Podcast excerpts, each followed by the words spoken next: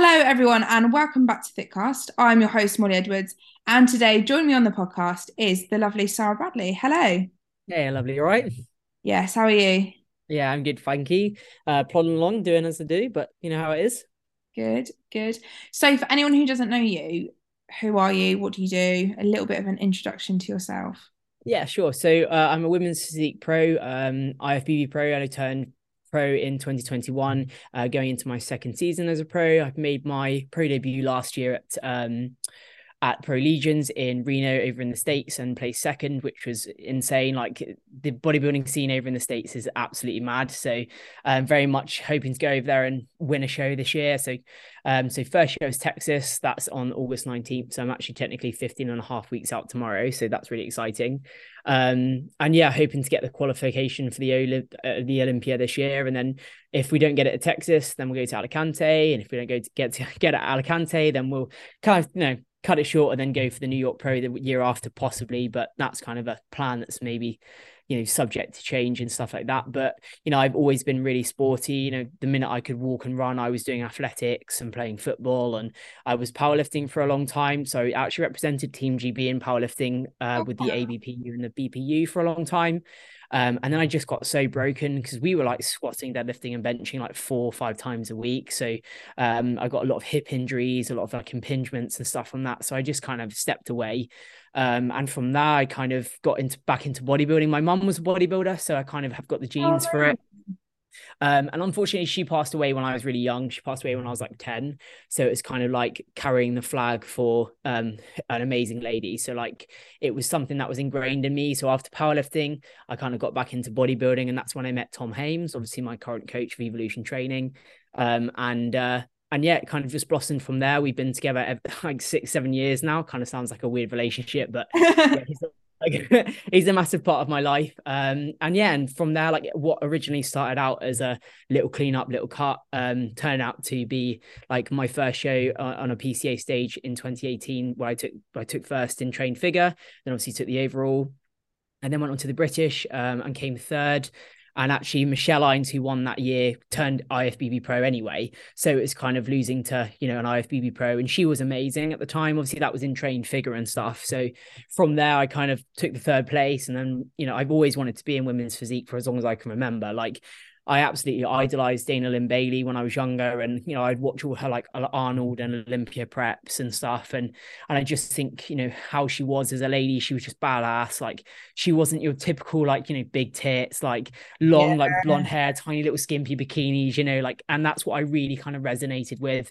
So after seeing that, I knew like I actually want to do women's physique, and I've always had that idea, and the idea of not having to wear heels on stage was a massive thing that like aided aided the choice to go to women's physique. Um, um, because I'm about as nimble as a like a fish out of water in heels. So, um, so yeah, so we had a nice long off season, like a two year off season to get ready for physique, and then obviously I did um, La Familia and the British with two bros uh, in 2021.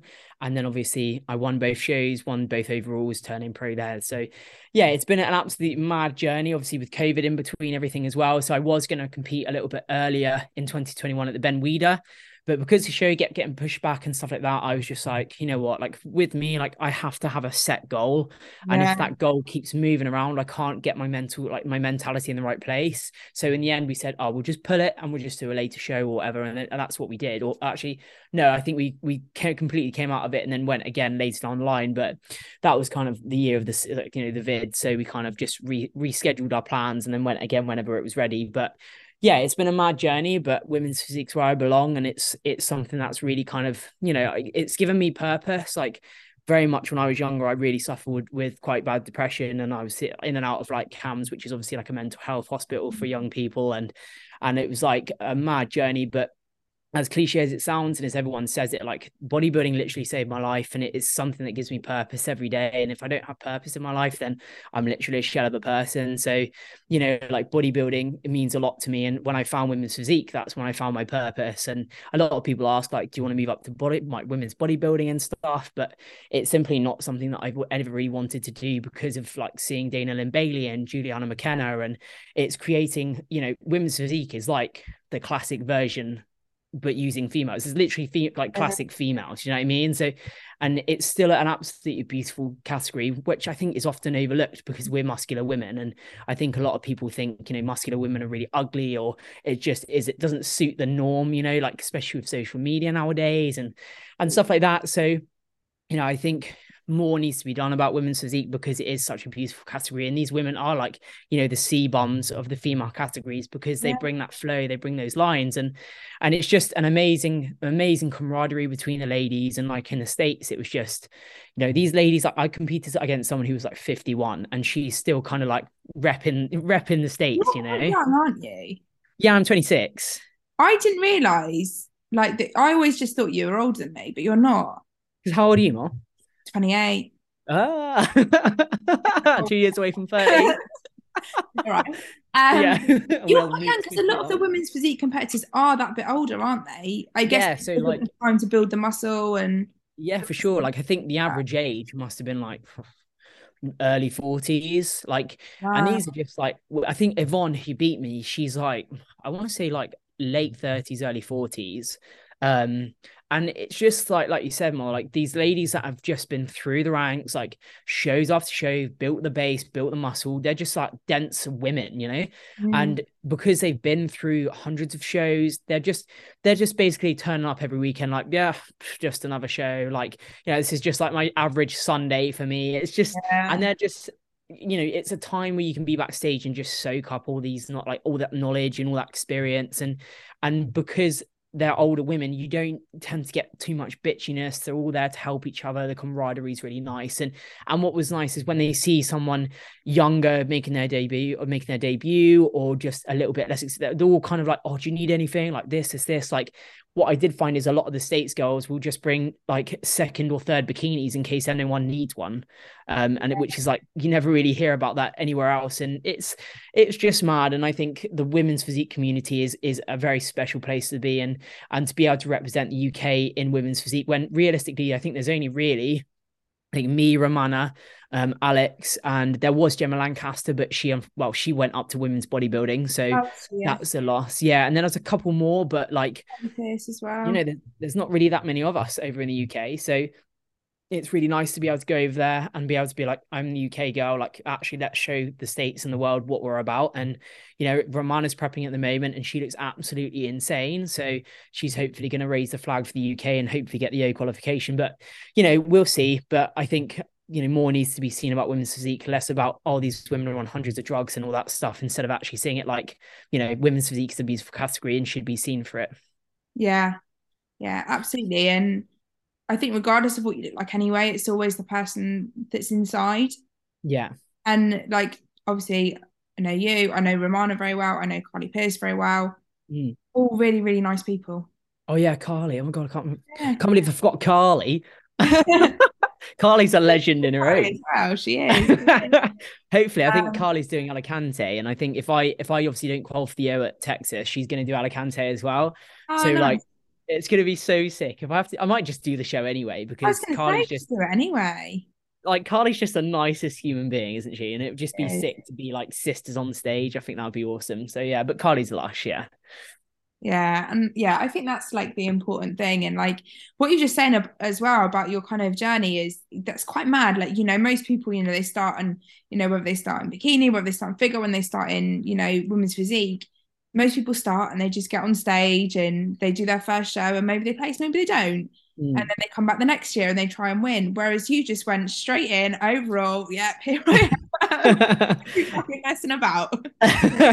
yeah, like uh, you know, I, I you know, it, ever since I was tiny, like I was kind of, I guess you could say, like muscularly gifted. Like you know, yeah. I was always like strong. Like I remember just being able to like flex my biceps, and Dad being like, "Oh, look at your little biceps." Do you know what I mean? Like, so I've never been, I've never been skinny, skinny. I've been skinny, yeah. Like when I was at university, when I played a lot of football you know, I, the minute I walk on a treadmill, I lose weight. So it's kind of like, I mean, that's changed a little bit now. I'm bigger, but like when I was at uni, you know, I would be running all the time and training all the time, but that was football. So I was relatively skinnier then, but I would still have like cap shoulders, a bit of a wide back. So, you know, like the base that I've had since I was little has always been a bodybuilding base, you know, and I, because and because of my training and my discipline throughout the years from like athletics and football i think just a mixture of all these things combined i think you know helped me to achieve what I have achieved. I mean, I turned pro after like four shows, so it's it's kind of mad the journey, but I'm blessed to be able to have won what I did, and then I'm blessed to be able to be in this sport doing what I love every day, and you know, hopefully making people proud and bringing home some trophies for the UK. So yeah, you know, it's it's been mad, but I wouldn't change it for the world.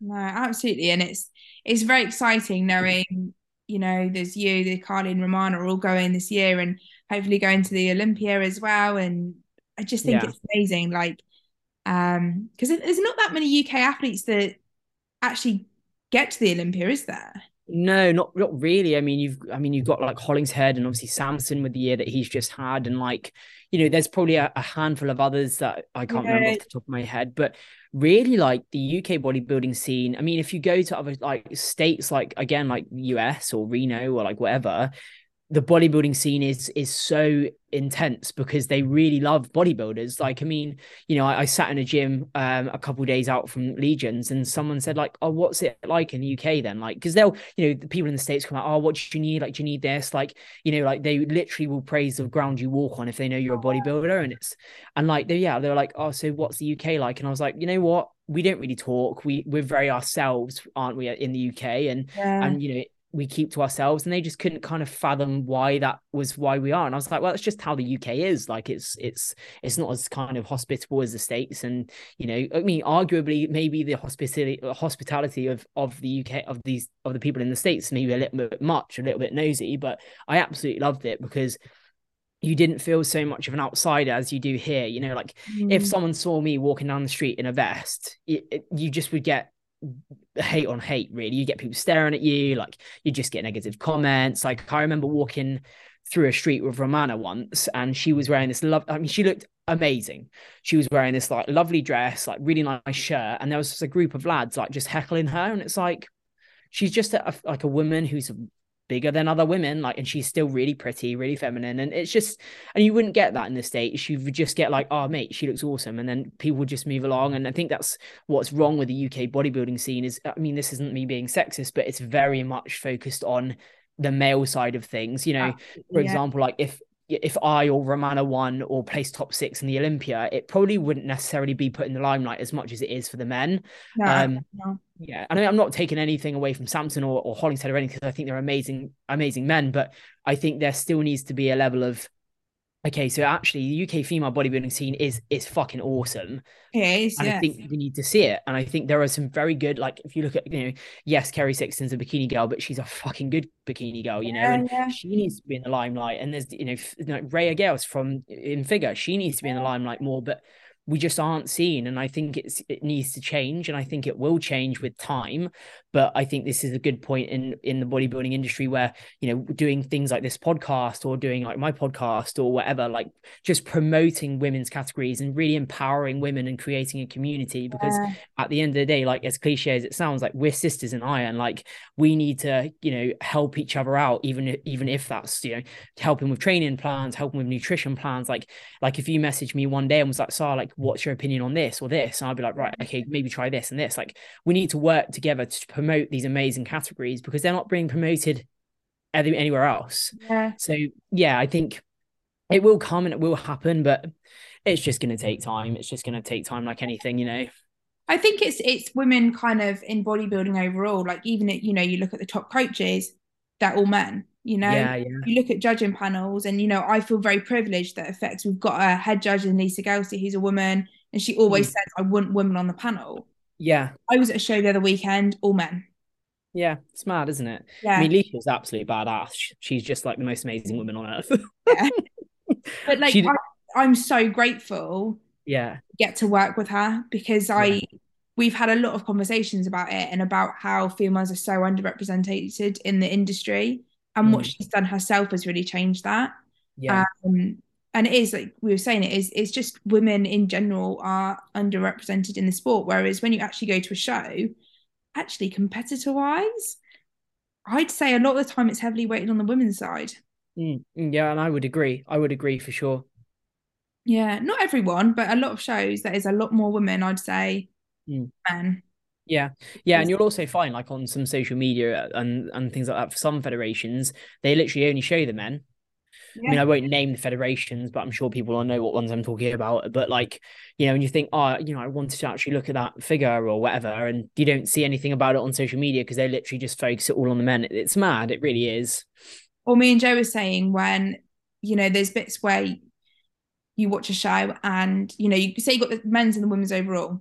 Mm. And they'll talk to the man and be like, oh, how was the, your prep? Like, blah, blah, blah. The woman, it's like, well done, well done, bye. Yeah. All right. Okay. Yeah. Yeah. It's like yeah. the famous um I can't remember who it was. It was either one of the Williams sisters at, at Wimbledon or some it was like Serena Williams or something like that. I don't know.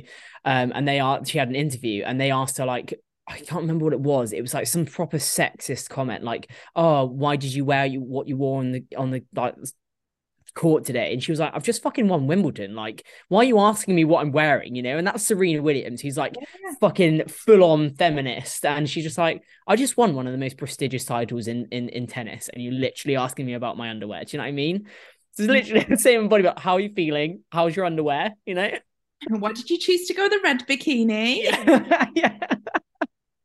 yeah, it's mad. It's Yeah. mad. But you know, and I get I get bodybuilding bodybuilding is a business. I really get that. I understand. And it's basically like, you know, who what the amount of bums that you put on seats, obviously what goes to the federation. But ultimately, like, you know, if we look at a couple federations that don't have women's physique, they only have it in two or three shows throughout the year. And you, you know, these women are wanting to go into women's physique. They need they need that stage to be able to promote or, or you know show the world their physique but if you're not giving them the platform to do it then they're not going to go to physique that's why it's dying out because you know you've got these ladies that are turning in eh, turning pro in women's physique but they don't have any UK shows we don't have any UK shows to turn pro at or sorry to make our pro debut at Yeah. there's like three or four in Europe, and then the rest are in the States. So you've not only just turned pro, you don't have a stage in the UK, but you've now got to pay for flights to Europe and to the States. And realistically, to make a name for yourself, you need to be in the States because Yeah. Europe, yes, they're, uh, you know, it's a great platform to work upon, but bigger ladies need to be in the States. And I found that out last year was, you know, when people were like, oh, you're pro debuting in the States. And I was like, fuck yeah, because you know, one, they're surprised and it looks good on the judges because they're like, oh, this girl's just flown from the UK to, to, to debut in the States. But two, it, it, no one does it because the money isn't there to do it. And obviously, I'm very lucky in the fact that I just, I don't spend my money, I just save it. So I've saved for years to be able to do what I love now. And it's kind of like you're having these ladies turn pro, pro and not do anything with it because they don't, they can't afford to. And it's not like, you know, we're getting sponsorships with hundreds of thousands of pounds aside. Do you know what I mean? Like I'm very lucky to have amazing sponsors like Adrian from Alpha Neon and Yeah. And obviously Josh Bridgman from One MR. And you know, I'm horrendously lucky to be able to be supported by two very prestigious brands. And you know, I, I very much follow alongside the values of those brands as well. And you know, I wouldn't change them for the world. And you know, I, I'm just grateful to be able to have the support from them. You know, whether that be some clothing every month or some supplementation every month. You know, that it's it's better than nothing, and it Yeah, you know it helps well, me. it? Yeah, that's it exactly. So like if I get like hundred quid's worth of supplements per per per month, like that's saving me a hundred pounds, you know. But we're not getting paid two, three grand a month like some of these contracts are doing. So again, we've got to go into our back pocket. And yes, we absolutely love this sport. And you know, I don't care about what winnings I earn. You know, I just I just want to get on stage because I love it. But at the end of the day, we need to be able to afford to go on stage. Yeah. And if we don't have the money, then you've got these all these like youngsters who have turned pro in women's physique. They can't do anything, and it, it needs to change. And you know, even with True Athlete, like I was told that there was going to be women's physique, and and that was going to be uh, amazing because like my dad's older now, and unfortunately he's he got diagnosed with bone cancer a while ago. So and that's a cancer that's incurable. So it's kind of like I can't have my dad there watch me compete because he can't travel because obviously he's got he's got kidney failure. So like Mm-hmm. he has to have dialysis quite a lot on a week. So traveling for him is almost non-existent. He can't travel. So I'm now getting I'm now missing a point where my dad can see me on a professional stage because there's no UK shows. And there's there's more to it than a lot of people believe because it's like, oh, it's, you know, it's just UK. It's like, what does it matter? But actually, no, like I want my family to see me professional, you know, even if that's the last time my dad sees me, like it means he can see me on a professional stage doing my best, seeing me at my best. Because ultimately, like my dad's never really understood. He's a very old fashioned man. Like, you know, he grew up in a world where ladies were very like soft and like my mother was a very soft lady. Like she just liked to cook and clean. And and for his, you know, for his daughter to grow up into like just a muscly a muscly lump essentially. Like he he hasn't quite understood, and until he saw me turn pro, he's kind of understood a little bit more, but he just needs to see me on a more because it's not like professional football or anything, right? It's you know, yeah. a lot of people be like, Oh, you're a professional bodybuilder. Like I've had a couple people ask me and and they've kind of looked at me like, Oh, really? And I'm like, Yeah, I might not look it, but I am a professional bodybuilder. So they just assume you walk around like a, a ball of muscle, right? And because I wear a lot of clothes, I don't I don't really show off my physique much. Um and like it's just you know, I need him to see me on a professional stage to know that it is a serious thing. Like professional bodybuilding's no less cool than being a professional footballer. We just don't get paid the money, you know? Yeah. And to not have a UK show and for my dad to miss out on me watch what watching me on a professional stage, it, just sucks. Yeah, so absolutely. whether it will change, I don't know. But all I've heard is the fact that they just can't they won't get the bums on seats to promote women's physiques. Obviously, like I, I think what the federation does is they they obviously pay a sanction for each category they put put on or something like that. And okay. apparently they're just there's just not enough money for women's physique, which kind of sucks. But hopefully it will change. I don't know.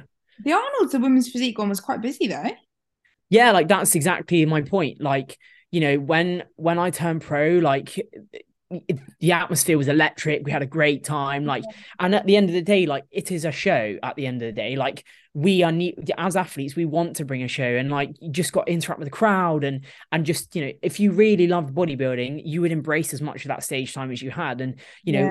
with that amazing crowd at the arnolds that that just says it all that speaks for itself you have an amazing crowd people that are paying to see women's physique you've got a lineup of some amazing women's physique ladies like Anne mm and Barbara and stuff like that. And these are ladies that again are just experienced as fuck in their category and they're incredible women. So yeah. I don't really they have no excuses to not promote women's physique in, in the UK because you've got your answer right there. Like and they're just it's just not allowing us to be able yeah. to display what we've worked so hard for over the years. It's it's mad, mate, honestly. The reason I went to like, like watch the Arnold's pro show was to watch the women's physique. I wanted to see Carly do a pro debut. Exactly. That's why I went. It, you know, I'm a bikini competitor, yeah, but I didn't watching bikini was wicked. Like, don't get me wrong, that was amazing. Yeah. But the one that I was there for, the one that I was most excited to see was Carly doing a pro debut. Yeah, exactly. Yeah, and then to debut on an Arnold stage is, is amazing in itself, you know. Okay, I went with her. I was like, "Have you seen the stage, mate?" She was like, "No." Yeah.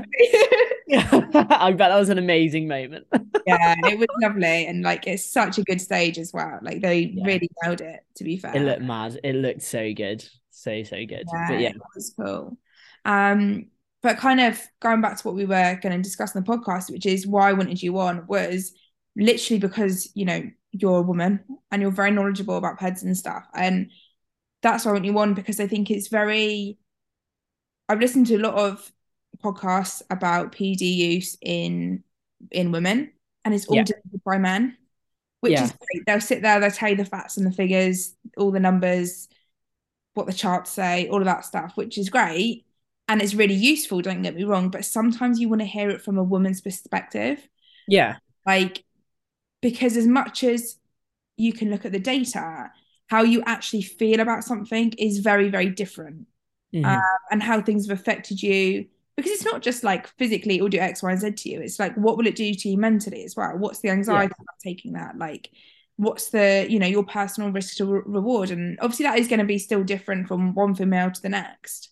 Um, but it is, it's very, very personal to us as women. So let's yeah. this is a little woman's space. yeah, yeah, that's fine. I love I love creating like a little women's space. Like I'm literally on about it constantly. Like, let's create a safe space. Like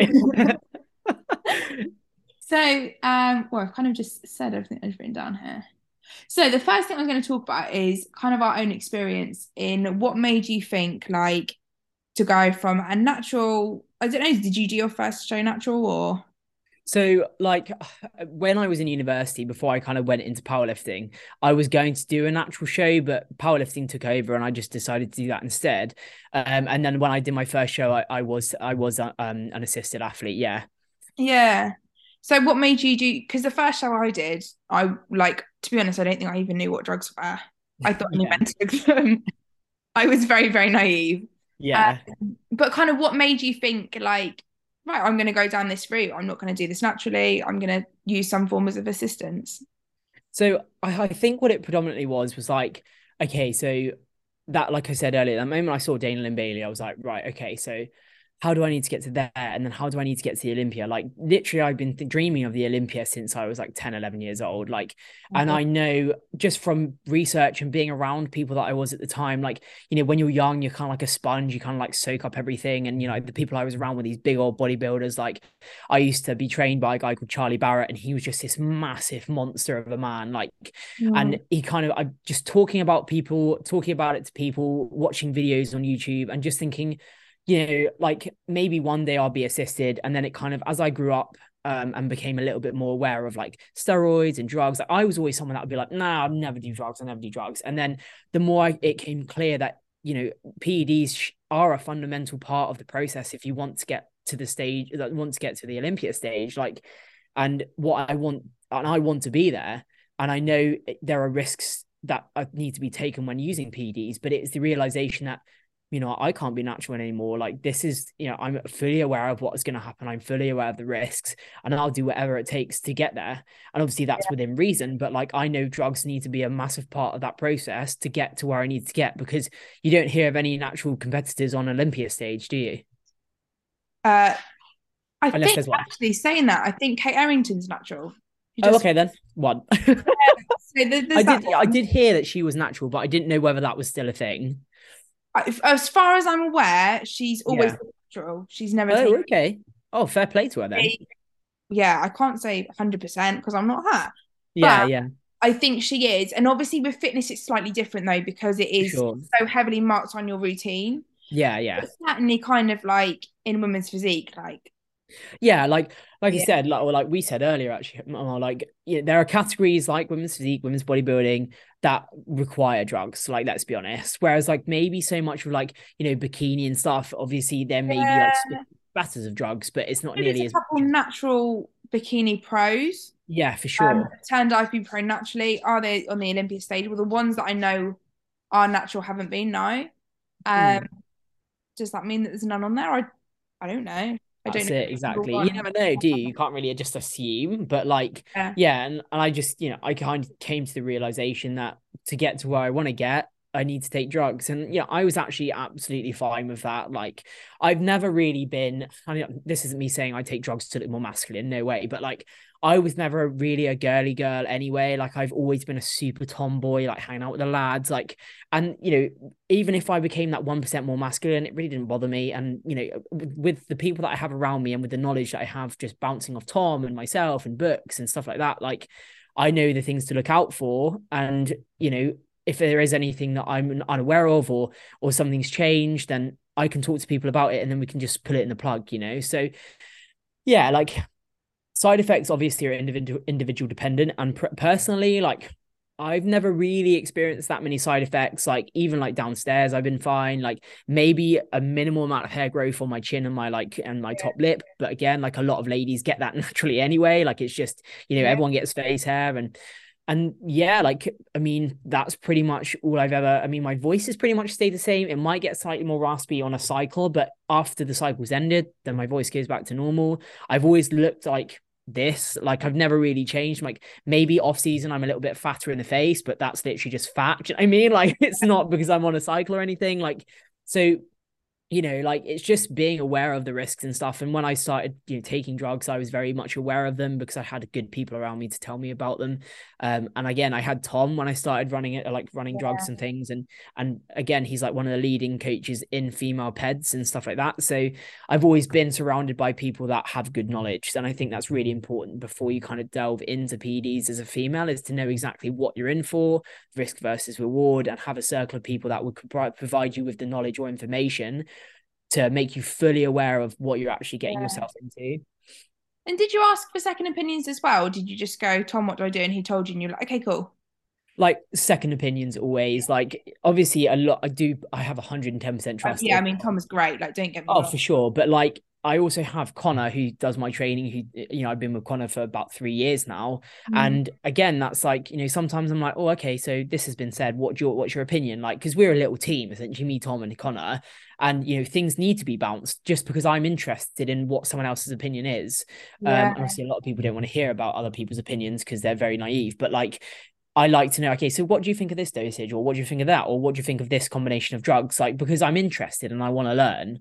Um, so yeah, like I always do tend to get a second opinion, even from my like partner. Like she's been with me through this entire journey. We've been together almost eight years now. So like oh, she's kind of seen me from tiny little Sara to a professional bodybuilder, and she's learned from seeing me develop a lot about bodybuilding industry. I mean, when we were in um, Legions, she was basically my coach backstage because we were eight hours um, behind. So she would obviously just text Tom when he was awake, and then if he was if he was because he had his baby then, literally just mm-hmm. born, um, and if he wasn't available at the time, she would take over. So it's kind of like even if I need a second opinion of of her, even if it's like oh, I'm you know if I said to her I'm unsure of something, or do you think I've changed, or is there anything that you notice about my mannerisms that's a little bit more um uh, what's the word? Not angry, but like a little bit more off than she would yeah, tell me. So.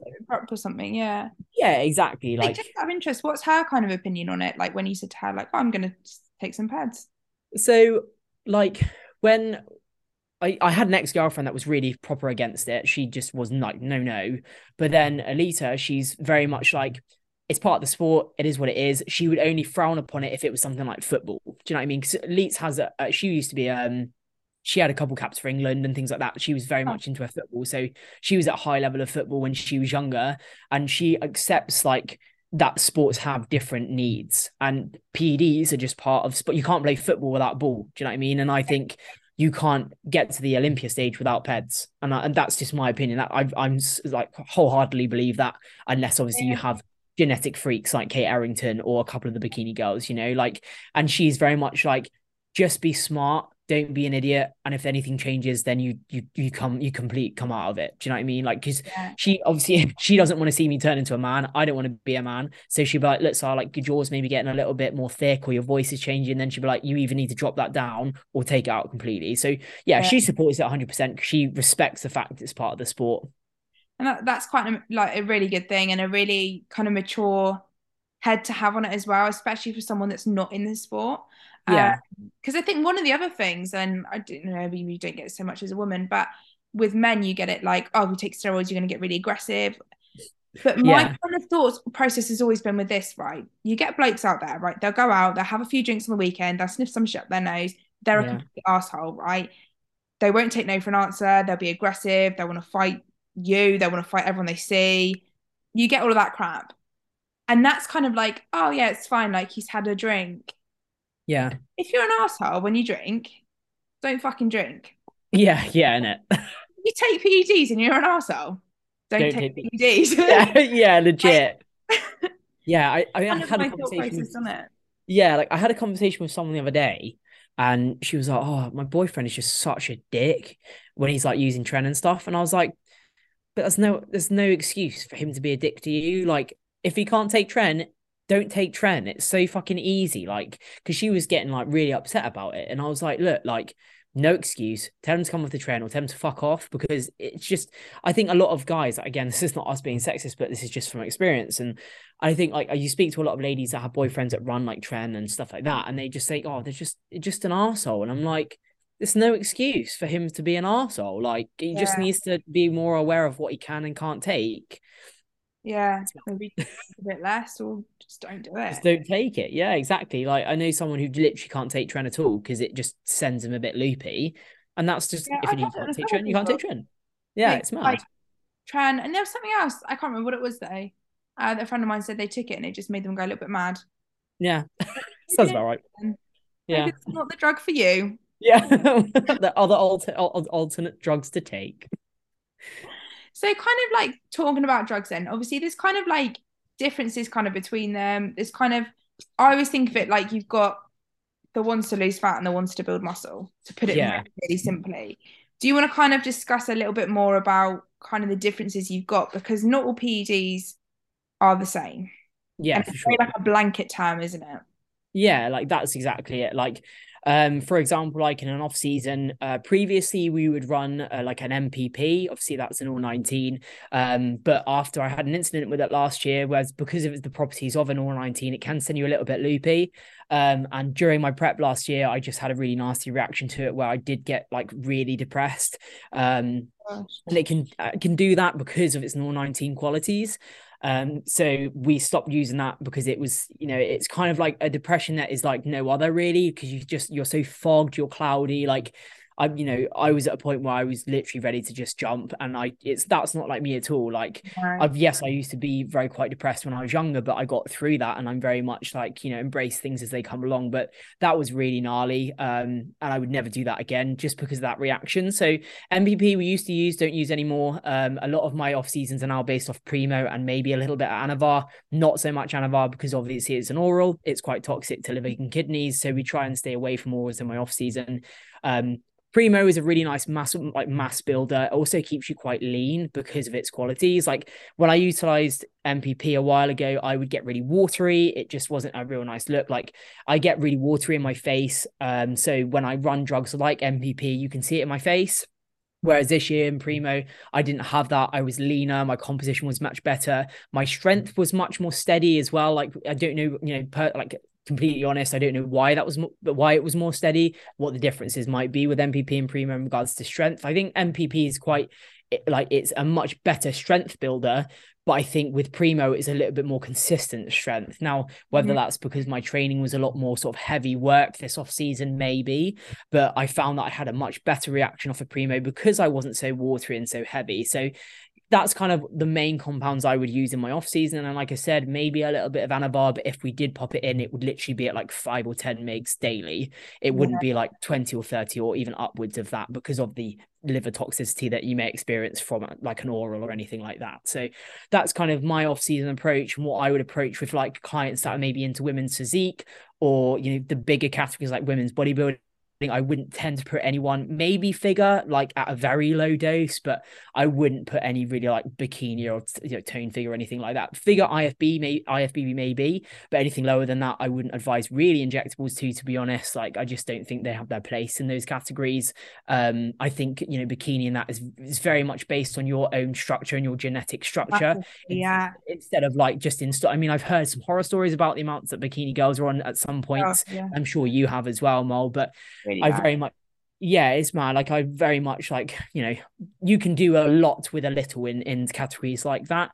But whereas like with women's physique, women's bodybuilding, utilizing compounds like NPP or Primo, I would like I said, after my experience with NPP, I would very much go down the route of Primobolan just because it has just I think just better qualities to be honest. Mm-hmm and then yeah maybe some anavar another drug that is quite popular with um, women or with men more so women is actually t-bol. It's very good for strength. It's like um it's it's not like anavar in the sense that anavar creates more of like a dry hard look but you can get yeah. very good strength gains off it from little dosage which is why it's i say safe but why it's better for women than it is for you know if you ran something else that was a little bit harsh. So that's a big one. I did run that like when i was a little bit younger um, but I haven't touched it for a long time just because of the level I am at now. I think it wouldn't really touch me unless we had to run a really high dose, but it would just be completely pointless. But that's another one that a lot of women do tend to run. Um, completely honest, like my knowledge around T-bol isn't that great compared to other compounds because it is it's not really utilized that m- much anymore. So it's not something that we look into that yeah, often. I don't hear I, I, don't hear many people run it to be honest. I yeah, like I think I think there was a phase of it to be honest, and I know it's used within like MMA and boxing and stuff because of its strength qualities, but like when it comes to bodybuilding, I know, like I said, there was like a phase of everyone using it, and then it kind of just fizzled out like a lot of things. Mm-hmm. So, you honestly, I think you don't really hear much about it anymore. It's very much an outdated drug, I guess you could say. Yeah, that's quite interesting, actually. Yeah. Um, but then obviously when you're going to prep, it's more kind of, and what you probably would use with bikini girls, it's more like your fat loss PEDs as well. So like your clenbuterols, your T3, T4, your Yohimbine things like yeah. that as well. And I think that's kind of where there's kind of the differences between those two. Does that make sense? Yeah, for sure. Like I think like every drug has uh, like um what's the word like a reason you have to have a purpose for a drug right yeah. whether that be like muscle building cutting or whatever like you wouldn't you wouldn't use Clen in an off season. Even if you were doing a mini cut, you just wouldn't. I wouldn't advise it. I wouldn't do. It. I've yeah, I've done it in the past, and I just thought it was completely pointless because it's just you know you could do a lot without the drugs, um, and it's just knowing exactly what you want from that drug, like I just said. So like with with the, like competition, you would want you know dryness, hardness, fat loss, that kind of thing. Whereas in your off season, you would want strength and mass building properties from that compound that you're going to utilize, um, and you don't again want that oral risk of increased liver or kidney toxicity. You would naturally get some anyway because you're putting in like an exogenous hormone into your body, but the risk is much lower. I say much lower, but lower with an injectable instead of an oral. But let's look at the like the competitive competitive drugs where you want something like you know Anavar or Winstrol would like create more that dry hard look which you need on stage. Obviously, mix that with your fat burners like Clen T3 T4, then you're gonna just get a completely out different outcome. Prima Primobolan may be used for that phase of competitive of the competitive season just to maintain muscle mass because obviously when you're in a deficit, you know the androgens are what is there to maintain that muscle mass as you go through that deficit. But yeah, absolutely. Equally, you could run that at lower at lower dose. You wouldn't. I don't know. You might run it as a higher dose as you did in your off season, but it's completely dependent on the look. Like I probably would run the same dose that I did in my off season in my competitive season, just because you know that's what built it that's what's going to keep it kind of thing you know? So you know that's kind of how we how i would approach competitive season. So realistically like you know, fat burners obviously dependent on the time. Obviously, things can change, subject to change throughout prep anyway. You know, we would probably start with some Clen, then maybe introduce Primo down the line, maybe like eight to 10 weeks out. And then we would start introducing orals like Anavar a little bit later down the line, maybe like six or eight weeks out. And then we'll start looking at the more harsher drugs when it comes to like dryness and hardness, Winstrol. And then that'll be pretty much it. I don't really tend to use that much. I know some of the dosages that other women use are quite quite large, but realistically, I don't tend to use that much when it comes to drugs because I don't need to. So there's yeah. no real need to add in anything that's not necessary. So why why why do why would we do that? So we're just gonna, you know, and that's kind of how things go. We like utilize T3 and T4 when and if we need to, because I find T4 just T3 just flattens me out too quickly. And obviously as a bigger yeah. lady, I'm, that's something to be aware of. So yeah. I'm not actually a massive fan of T3 and T4. I think I think again, like it was very much used a lot, like in in a phase of time. But I think, I think it's still used a lot now. Do you think? Yeah, I still have a lot of friends. I still take on clients that have been with previous coaches that still run a lot of T3 and T4. I've ran, I did a prep on just clenbuterol and I did a prep on clenbuterol and T3 and I took T4 for one day and then I pulled out. yeah, nice. that T4 did, did wonders. But yeah. like you said, I think for me, I think like T3, it, it burns for anything doesn't give yeah. Yeah, so I'm yeah. like really, and also it's thyroid as well. Mm. Like messing around with your thyroid is that necessarily a good idea? Looking at my bloods um that I had taken a while back now, I don't yeah. have that. I'm gonna butcher this word. Hash Hashimosis. Yeah, yeah, I know it. The one you're on about. Yeah. I don't have it, but I'm like at that risk of at some point in my life oh, that okay. can happen. Yeah. So when I had them bloods as well, that was very much a thing of like, actually, like, I don't want to take T3 or T4 again because yeah. what if that triggered that? Yeah, yeah, exactly. And it's just and about the long term, isn't it? Yeah. So I just think long term, like clenbuterol works wonders. You know, yeah.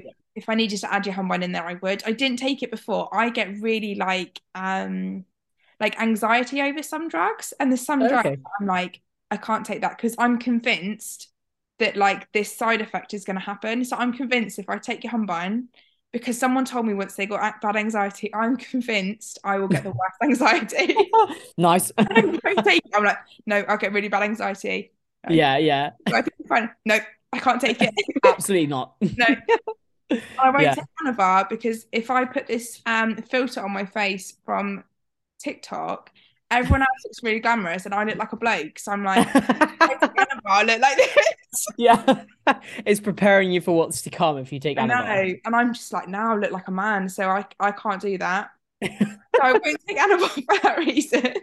I love that. That's brilliant. And I won't take Yohimbine uh, because I'll get anxiety. Nice. so it only leaves Clen. Yeah. Because I'm so ex- like because I'm so convinced of it. Yeah. That will happen. I love that. Yeah, well, that just leaves cleanse. That's fine. so I yeah. think like like you're saying, like for a women's physique, obviously you want that dry, hard look. You want the serrations in the glutes. If you're in bikini, you don't want that. No, no, no. Like that's the thing. Like, like that in bikini, like you know, and you do hear of people that run cycles like that in bikini. You're gonna mm. come in too hard. You're gonna, you know, maybe train bikini, if you're doing that. Like, yeah, you would yeah. harder, you will come in leaner. But actually, like, you don't want that really hard look. You'll just get t- told you're too hard for the class. They want that slightly softer look. Yeah, exactly. Like, and even Romana, when she did figure over um in Budapest, she had striated glutes and they marked her down for it. So even in figure, to some extent, that they don't want striations in glutes. But getting to phys- physique, you would kind of need like when I competed last year, it was very like boxed off. Like you need that boxed off like glute look, but striations you wouldn't get marked down. But in other categories, like you like you said, like you need to remember what the category requires in bikini and figure and stuff like that. Yeah. Figure, I guess, is on the fence, I guess, but like with bikini and stuff like that, you shouldn't be having striated glutes. They should be a soft, like I say, soft but harder look, but not striated. Yeah, and and that's the thing. And I think like a lot of people seem to go into this as being like, right, I've got some muscle now. It's a dieting contest. And yeah. I, I'm going to be the leanest on stage. And it's like, no, it's not about being the leanest on stage.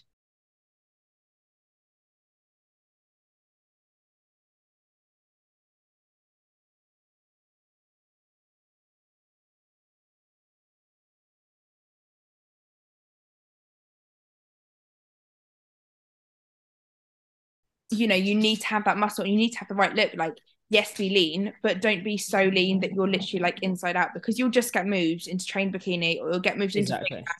and if you get moved into one of those classes like yeah sometimes actually it's because that class does suit you better but sometimes actually it's because you don't suit bikini anymore because you're so fucking lean. Yeah. into trained bikini or you go into figure and actually then you don't have the muscle for it so yeah, you're then yeah. doing yourself a disservice if you just come in a little bit softer. You could have won. Exactly. Yeah, that's it. It's it's chasing a category instead of chasing a look. Yeah. Like when people were like, "Would you want to move into women's women's bodybuilding?" I'm like, "No," because I've chased a category for the majority of my life. I don't really want to chase another one that's not going to give me the same amount of like joy and love that I love for women's physique. And I don't want to take any more drugs. And that's just the be all or end all. Like, you know, it's categories require different things. And even though like there's a fine line between figure and physique now, they still require different things. They still require like the striated glutes and you know a little bit more muscle mass. And like granted that these figure girls are, are huge now. Yeah. There's still a fine line between IFBB. Like IFBB figure is massive. You it's mad, isn't it? In like PCA or like FitX or NFMK, yeah. and like, I mean, they're still big girls, but like, the yeah. from like that style figure to IFBB figure is insane. Yeah, it's mad, mate. Honestly, like the different the, the difference in muscle mass is just tenfold from professional to amateur. Like it is ridiculous, but there's a fine line. There's still a separation between figure and physique, whether that be getting smaller and smaller each year. Each category still requires different things. And I think it's very important to chase a category instead of like just continuing to keep going. Like you said, like if there's a category that requires you to have slightly softer look, then you're going to have to go for that unless you want to get moved up, which nine times out of 10, a lot of people don't want to do. I mean, yeah. when I first competed, we won, I tried athletic figure, but I was too, I was too toned, I was too um shredded for it. So we moved, got moved up, which was the initial plan. But a lot of people don't want to be moved up because they want to like sit in a category that they've got their eyes on. And if they do get moved up, then they're only kind of opening themselves up for, you know, sadness, I guess you could say. But yeah. like, and also like, I mean, sometimes it's fine, but sometimes it's like, say, if you get moved from bikini to train bikini, like it's fine. But if you get moved from like bikini to trained figure, which I've seen happen, mm. that is a that's a mad move.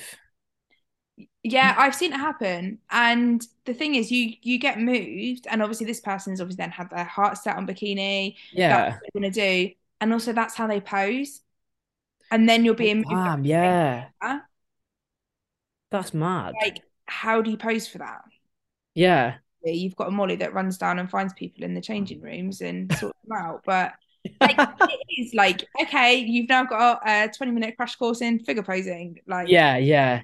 Guy, yeah, that's mad. Yeah, completely different posing, completely different Jesus, yeah. That's a ridiculous move. yeah. So you don't you don't really want to be that person. no, that's for sure. and if your heart is set in bikini, like because I've said to next year I do want to do um I'm going to do tone figure but purely as like a business move yeah. routine. Um and people said like oh is that it? You're going to move to figure now? I'm like no. Like I yeah. love bikini. I love the look of bikini. I love the like cap shoulders but the nice round glutes and the tight yeah. waist. And but yeah it's also the physique that you're happy wandering around in like day to day like I like being this kind of size. Like yeah mm. a little bit bigger but yeah. For me, that's what's comfortable. Like I struggle to find clothes that fit as it is. Like I've naturally Yeah. got like, broad shoulders, like just like my bone structure. So Mm. to add more and more muscle onto that, like I think I just get annoyed trying to find clothes mainly, to be honest. Oh, honestly, Molly, it's the fucking hardest thing. Like, I can't go out in nice clothes because I don't fit in anything. Like, like, and I'm not the biggest like girl in in women's physique by no stretch. Like, and I can't find things to fit in. So it's kind of like if you don't want to get any bigger because you're more comfortable being as you are, then that's absolutely fine. Like, I think too many think they need to keep going and going and going, which we're all hungry to progress, but then. You need to think about the grand scheme of things instead of being like, I'm just gonna get bigger and bigger and bigger okay, so what are you going to do with that then? Like, if you want to stay in bikini, what? There's no point in you getting any bigger because that's not what's required from the category. Yeah. Yeah. I think I'm quite lucky that I still got like quite a bit of room to grow in bikini, which is quite nice. That's good. Um, yeah, like definitely I've still got room to, and bikini's getting bigger as well. Oh, like bikini, like I think I saw someone do a show the other day in bikini and thought, what in the high heaven? Like her shoulders were so capped. Like she looked amazing. But like looking at that, I wouldn't have said that was bikini. I would have said it was maybe figure. But she still got she I think I don't know what show it was, but she was still put in fit bikini and she fucking aced it. It's Was mad. that um like an IFBB one? No, I think it was a PCA. PCA girls are fucking big though. They are, mate. They're they're huge. Like what they place their winners is literally like you are big. yeah, yeah, Like- I've noticed that. I'm like, okay, this is going a little bit insane now, but okay. Mm, We're Um, going with it. You do you. Um, but yeah, like their girls are big. But also so is like so is the IFBB bikini. I had a good one on here a little while ago, and she obviously Oh, yeah. in PCA as um figure. Um, I think she was toned figure though, so she was obviously the smaller one. Although she said if she thinks she'd done it last year, she probably would have been athletic. Yeah, Um, she obviously then won her pro card, but then she said when she stood on the pro stage, she wasn't the biggest on that stage. She said she still had room to like she still needed to grow to Yeah. catch the other girls, which is mad. yeah, that is mad. Yeah, that is mad. oh dear, mad. More growing. Um, so what kind of considerations would you want to be taking if you're using like fat burners? So like your clenbuterols, your T3, your T4, your Yohimbine. So what, like, what to kind of look out for? I guess. Uh, like what were your kind of considerations? Because I always think of like PEDs as like, and quite a lot of things that I do, I always think of like risk to reward. Like, what Yeah. is the risk in taking this, and then what is the potential reward? Yeah. Okay. So like, like we were just saying with like thyroid stuff, like T three and T four, like you know, the reward is essentially that you're going to lose weight regardless, because like you said, like any thyroid manipulation, if you're going to lose weight, you're going to lose fucking everything. So that's why it's really important to be very aware of like what you're losing, because if you're losing like kilos of weight over a certain over a short period of time, it's most likely not going to be just fat. It's going to be muscle as well, right? So that's something that you need to be aware of when looking at T3 and T4.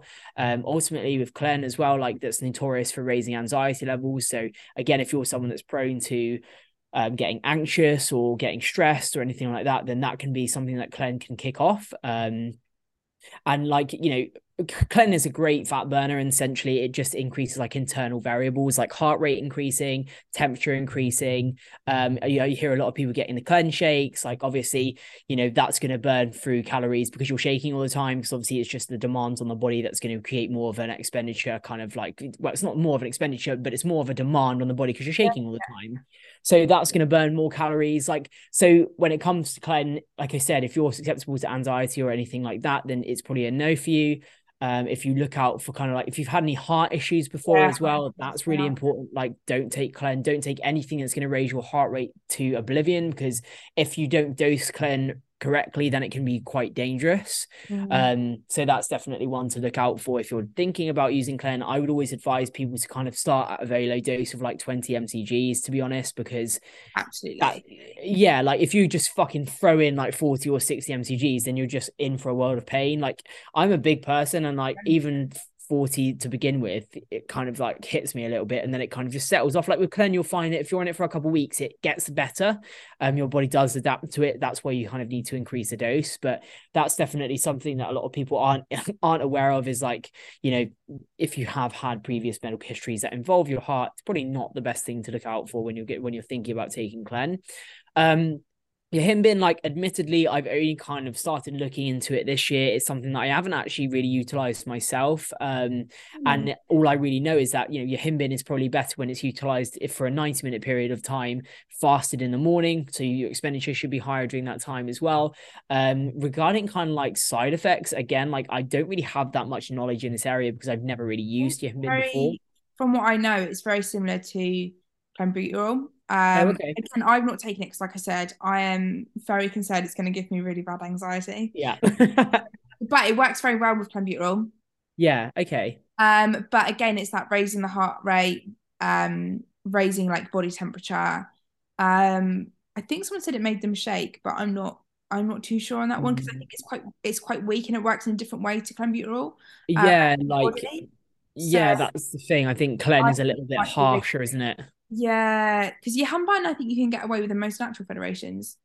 Really? Yeah. Oh, I, didn't like, that. Okay. I would double check the rules, but a lot of natty guys use um Yohimbine. But like I said, it might not be. I know some like natural federations are very much like like not even any implants and things like that. Yeah, yeah. So I think it would get it would depend on the federation. Um, but from what I know, a lot of um, natural federations, because you can buy it in um, like in over the counter fat burners, can't you? Yeah, pretty much. Yes, you can actually. Yeah, you can just buy it offline, can't you? Yeah, some some like fat burners contain yeah, I mean, I'm not sure. Yeah. I, I can't remember things like that. Yeah. Um, but but like they do contain it. So yeah, it is one that I think um in certain federations, I'm guessing probably more the American ones because mm.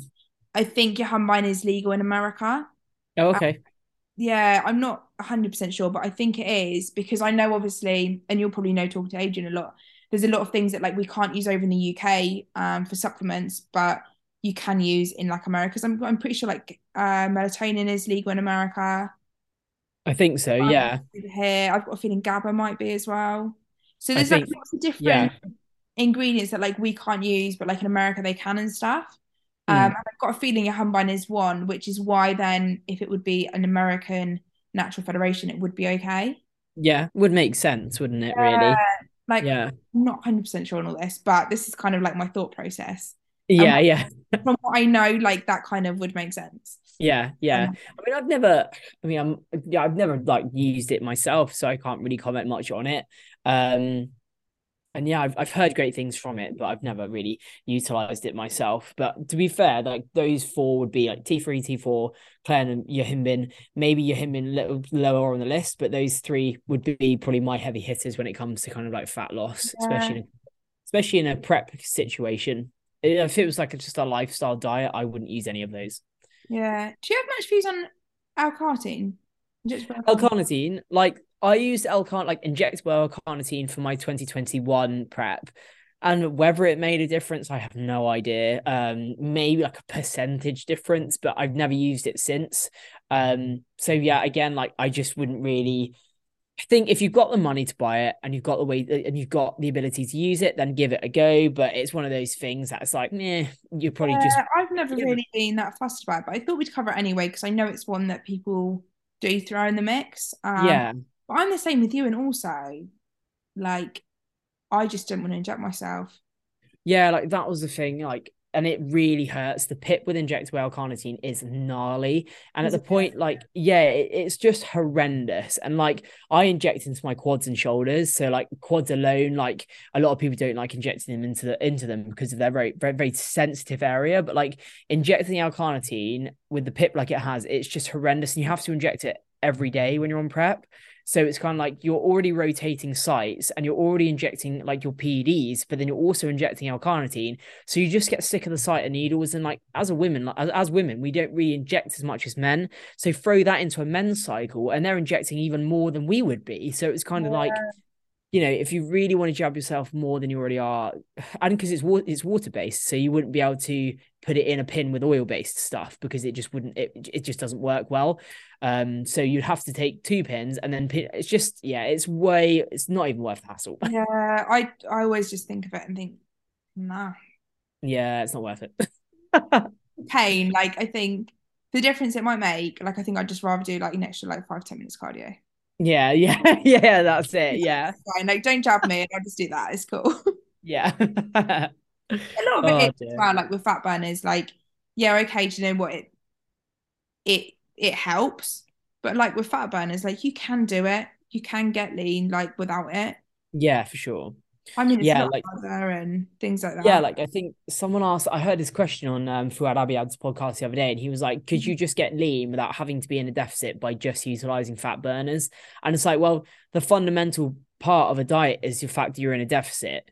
So mm. you're not gonna, you're not, yes, you may be leaner, but you're not in a deficit. So, yeah, like I said, the composition may change marginally, but like, or minimally, sorry, but like you still need to be in a deficit to be able to lose weight. So no matter whether you're using fat burners or not, the deficit needs to be apparent for you to lose weight in in the long run. yeah, know? and the thing is as well, like okay, you could chuck all of those in, right? You chuck the full kitchen sink at it, and you drop like a kilogram the first week, right? You drop a kilogram the second week, and yeah. then like what you're just going to keep adding more drugs in like yeah how exactly many drugs are you going to take and what effect is that going to have on your body just to like eat the same amount of food yeah exactly that's it so um, yeah you need to be yeah. in that deficit to really see any fat loss the, the, at the end of the day PEDs are there to be used as a tool. They're not there to be used as a fundamental part of whatever it is that you're doing. So a lot of people who ask me who are like, "Oh, I'm thinking about using PEDs and stuff like that," and I'm like, "Look, there are so many more variables that you need to be controlling for a long period of time before you even consider doing PEDs. Like,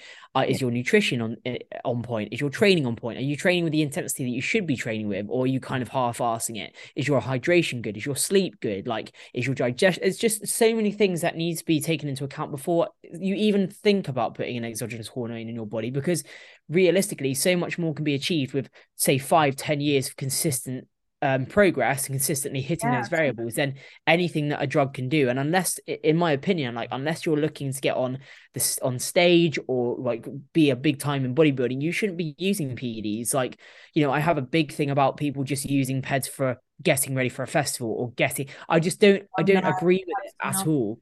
And some people are like, yeah, but it's my choice. I say, yeah, but are you really wanting to risk your health to a point where wow is you're saying that is like people will use them to like because they want to go to Ibiza or they want to go to a festival or something, right?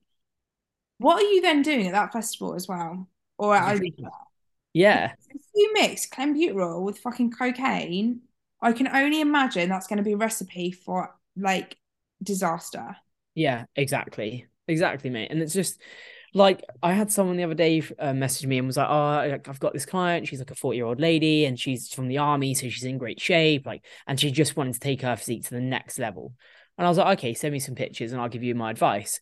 And then he sent me some pictures over, and I was like, "Well, first of all, don't take drugs." Like, and he obviously didn't really like that. And I was like, "What? What's her ultimate goal? She just wants to get better, doesn't she?" She can do that without utilizing any pds because she's a 42 year old lady why are you throwing in PEDs now? Like it's just it's just such a waste of time. Like it's just dangerous. And if she's already got like a I guess a military background and a military headspace, she's going to be very regimented with what she's doing, and she can achieve a lot from just increasing her training and increasing her intensity throughout training. Yeah, and I also feel the same with um girls, and they're like, oh, I just want to step on stage for the first time in like bikini. Yeah. Okay, maybe a little bit of or something, maybe but like, I really don't think that we need to be like shoving anything else in these girls. Yeah, yeah. Because you know, especially when they're you know, I know you said like you're you'd always been thinking about the Olympia, like this always been your dream. But that's yeah. not for some people. They're like, I just want to take it off the bucket list. Yeah, amazing. Like, do it. Like, hundred percent, go and do it. But don't then put something in your body that could then have kind of like a real negative long term effect for something that you just want to try and see if you enjoy it or not. Yeah, yeah, exactly. Exactly. Like it's just I think people just jump to the conclusion, think PEDs are a magic pill, and they're really they're not. They're just a little tool that we can utilize to get bigger and better. And really, uh, realistically, they just aid in recovery, aid in protein synthesis, that kind of thing. Do you know what I mean? Like that's what PEDs are. and I think you need to have every other variable nailed before you even consider thinking about PEDs, especially as women, because the things that we can experience with PDs, like you know, like voice deepening, jaw increasing, click growth, that kind of thing, are things that we can live with for the rest of our lives.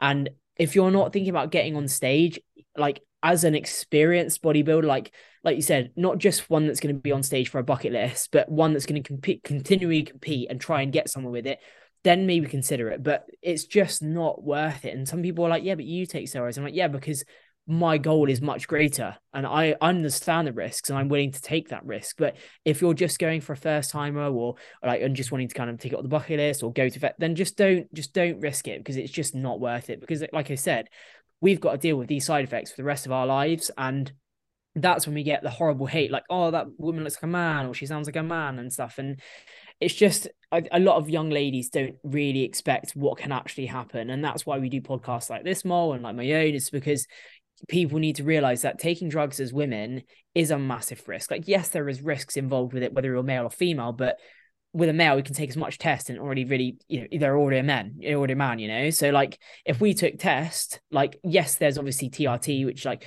I utilize TRT, a couple of other physique ladies use, and just a, a variety of ladies use it for different reasons, right? But like yeah, if we took way more tests than we should do, we turn into a man. And then that's things that we've got to live with for the rest of our lives. So when it comes to like coaching when we're using PEDs, we need to be very, very conservative. And we also need to have the conversation with that client in the fact that are you really willing to do what it takes? And are you really willing to know what the risks are? Because you're now opening yourself up to risks. Like eh, I've never wanted kids, but if I wanted kids, like you know, can I have them now? Is that because I haven't had a period for I can tell you like since July last year because of my cycles and my muscle mass and stuff like that. Like, don't get me wrong, we've tried to get it back, and because you know, personally, I would like to have a period, but it's a risk that I've taken, and it's a risk that is just going to happen. And a lot of ladies are like, they just don't understand it. So if you're someone who has a coach and you're open to having that that conversation with them, or you're thinking about P- taking PEDs, just have that conversation where you're actually talking about the risks and the rewards because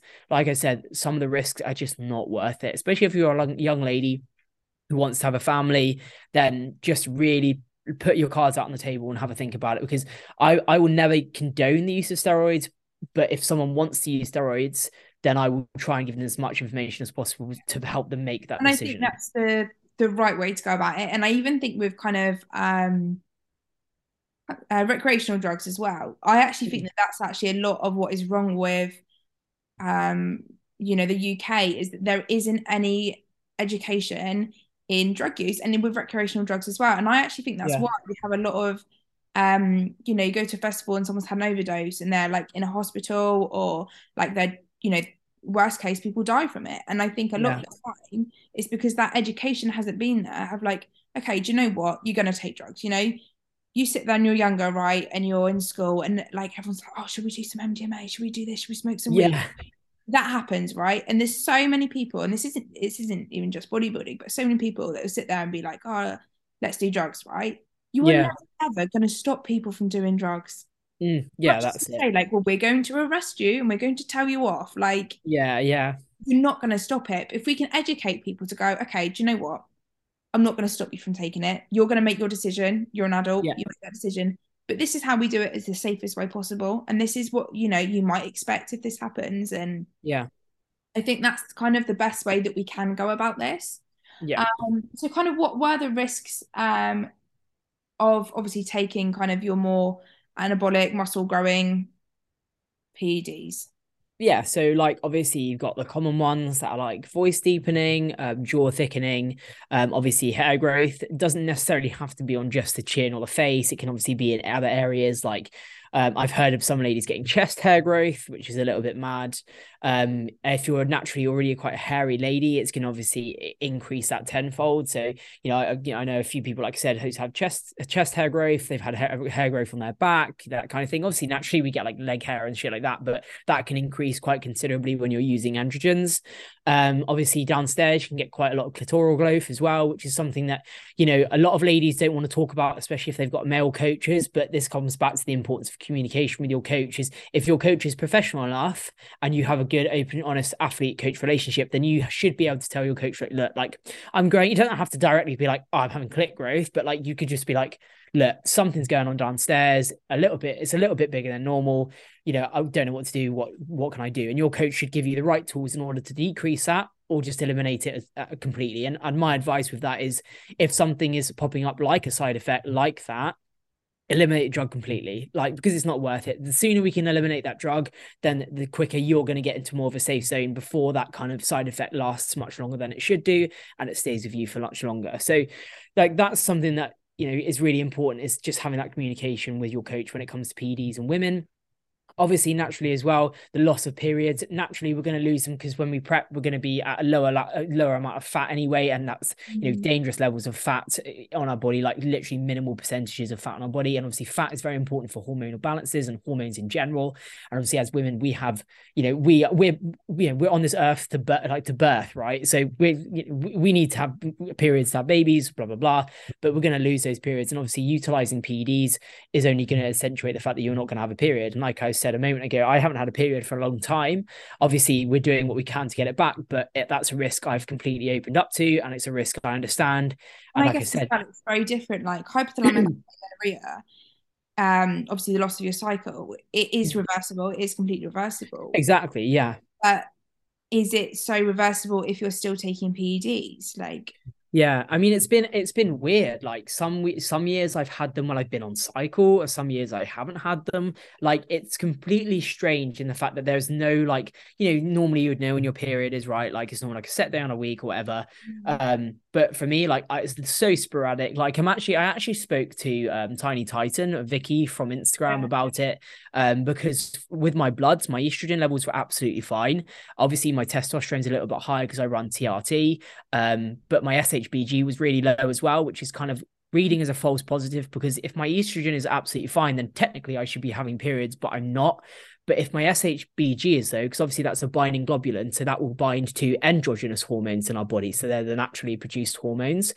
But if I'm supplementing with exogenous hormones, so testosterone converts to estrogen, that estrogen in my body is actually technically exogenous, not endogenous. So there's nothing to bind to.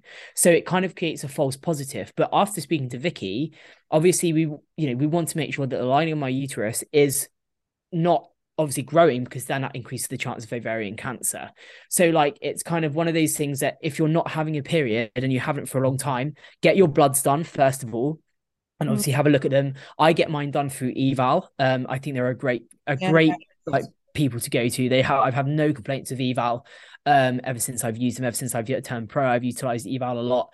And then if you're unsure of anything regarding kind of like your bloods in total, either book with someone that you're happy to talk to. Things like I obviously have Tom, but I like to get a second opinion. I, am very close with Vicky, so we spoke about it, and then we've decided that a scan needs to be booked. So I'm going to have a scan to have a look and see what's like internally going on. Obviously, if there is no lining, then it's obviously just a false positive. So that's a massive thing. Is if there is anything worrying you, then you need to either get the the confidence to speak to someone who may be a little bit more specialized in that area. It's really really important. and it is it is a difficult one as well because actually um because this is what i'm studying at the moment is to be a women's health practitioner in hypothalamic amenorrhea. Yeah. And it's actually really difficult because ha it's like when you're bodybuilding and you're prepping and you lose your cycle like it's going to be ha but yeah. actually like in your case it, it may not be. Mm. Yeah. So because HA is actually like a condition where you've ruled everything out. So you've ruled out polycystic ovaries, uh, which you can obviously do for a blood test. You've mm. ruled out anything like any sort of pelvis or spinal disalignment that's stopping things uh, working down there. Um, and you're ruling out any other kind of issues. So um, like pregnancy, stuff like that. Yeah. As well. Um, so I guess it's difficult one because if you don't you like if you've lost it for that long and you've tried a lot of things, then it's going back to the drawing board and being okay, like we've assumed it's this, but mm. maybe it's not then. Yeah. Um, and obviously as well, what's quite interesting is the course that I'm doing is all on very much like well, it's holistic course, and that's the only course you can get on HA. Oh, um, oh, really? Yeah. Do you know oh, what I I started looking into it, and there's only one course um like that's you know certified qualification in HA and it's over the girls that run it are in Texas. Oh. And they've never had a bodybuilder do the course before or bodybuilding, Really? which I was like, that's fucking mental. That is mad. That is mad. Just go over there for a holiday. Uh, no, just do it online. Oh, oh okay then. Yeah, That's fine. I'm not going over to Texas for like a month. I just, I just, I just posted it online. that's fine. Yeah, no, that's mad though. yeah. But it is, it is reversible, and it is, I guess, like you said, it's like looking at everything and Yeah. that. But I mean, I guess that's a complete other topic of conversation anyway. Oh yeah, that I could we could talk about that for hours. To be fair. And then also saying that, I think with that, I think people throw fem tests at it far too soon. Yeah, I would agree. I would definitely agree. I think, you know, I've heard of like I mean, obviously individual dependent. I don't know who's going through what or whatever, but you know, the use of fem tests in a lot of bikini ladies, like at, di- at dosages that I'm not even on. Like I take two mgs of fem test a week, um, split into two doses, and I've never really gone any higher because I don't feel the need to. But I've heard of people using like five to ten mgs of fem test a week, and these are bikini girls. Like, you know, I I firmly believe that the, obviously when I first started cycling drugs and stuff, I didn't have, you know, I would just come off them cold turkey, um, and I would go into quite a depressive state and stuff like that. That's why we utilized TRT because my hormones would just tank. Um, we didn't use them really for, we didn't just throw it in because there was no reason. We utilized it because my my hormones were just tanked after each cycle. And I also think that it's aided me in holding the muscle mass that I have because at the end of the day, I'm a five foot four female who's over 80 kilos. And without that additional part of, I mean, everyone might be think, oh, that's bullshit. It probably doesn't do that. But like, you know, I firmly believe that having that fem test in is, I mean, it's, yes, it's elevated my mood, sex drive, that kind of thing, but it's also aided me in, you know, holding the tissue that I have because without it, I think I would just, I would shrink. Yeah. Yeah, potentially. But I do see it with bikini girls. And I think that the reason you see it in bikini girls is because they lose their cycle. And bikini girls, a lot of coaches don't like to push them up in body weight Mm, okay. Yeah. because they're like, oh, you don't want to get too fat. Yeah. Yeah. I can see that quite a lot. Yeah. Shut up. What's a fucking weight? You'll be all right. yeah. Yeah. get your cycle back. And they're like, it's not back after three months of pushing up our weight. We've pushed our weight up by three kilograms. yeah. Obviously, it's not going to. So we're going to use fem test. I'm like, what? Oh, Like. No, Yeah, just I push know. our weight up more than like three, four, like you know, you see them like we we're now five kilograms above stage weight. I'm like, yeah, Now just- time for a mini cut. Like oh, literally, let's mini cut now. I'm like, why? Like, yeah, I know. I know. the person's period is not coming back because you're mini cutting them after mini cutting them. Their relationship with food is horrendous. They're binging because they still haven't got their cycle. Their hormones are in a horrendous place. You know, a lot of this to do with leptin levels as well. And Mhm. then they're like, my period won't come back. And you're like, oh, fuck's sake. Yeah, it's mad, isn't it?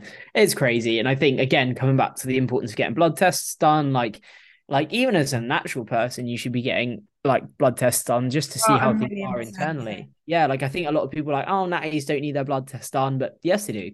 So just get them done. Spend money. yeah, take my money. Like, Yeah. Like I've never taken like I've taken pads, but I've taken like clenbuterol, T3, my T4 for one day. yeah, yeah, Um, and I did SARMs as well. I did a cycle of that. Um, but I've still got my blood test done. And people be like, oh, you don't need it. Like, you're not really taking anything. I'm like, yeah, but actually taking that then made me think about taking the thyroid hormone. I was like, I'm not going to take that again because this is not quite right. yeah. It's this issue. So now I can make that informed decision to never take that again and do some more cardio, which I'm Yeah. sure I will regret this decision. Give me Yeah, yeah, but why don't I just take the drug? yeah, mad. But yeah. Um, precautions you should be taking. So I know we said about being a really this is going to be such a long podcast, but there's just so much that we're talking about, which I know right. is so interesting for people. Um, and this is something that I know I've seen you say it on like your reels on your podcast. Um, was about precautions to take because obviously, I mean, you said like your girlfriend's very good. She says to you like, "Oh, Sarah, like I can see this, that."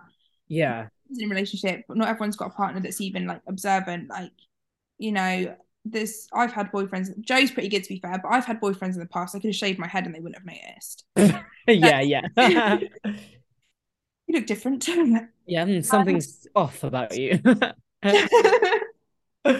so obviously, I know you've spoken about like a voice app or something. I know you said about things like that. do you want to share with the guys like these things that you've kind of used and utilized?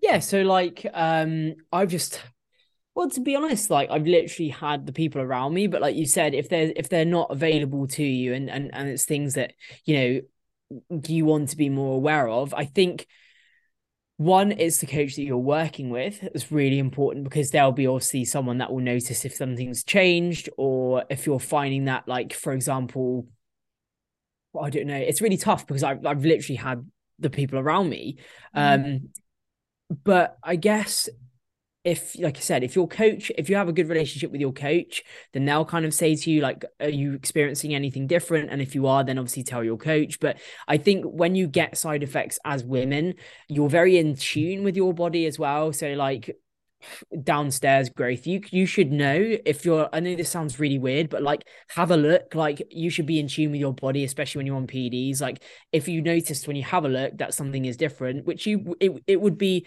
you know the changes that you see would be drastic. It wouldn't be like you know oh i think it's bigger. It, it's very much a slightly larger thing than it was before. Like I had someone message me the other day and was like, "Look, I'm experiencing this growth downstairs.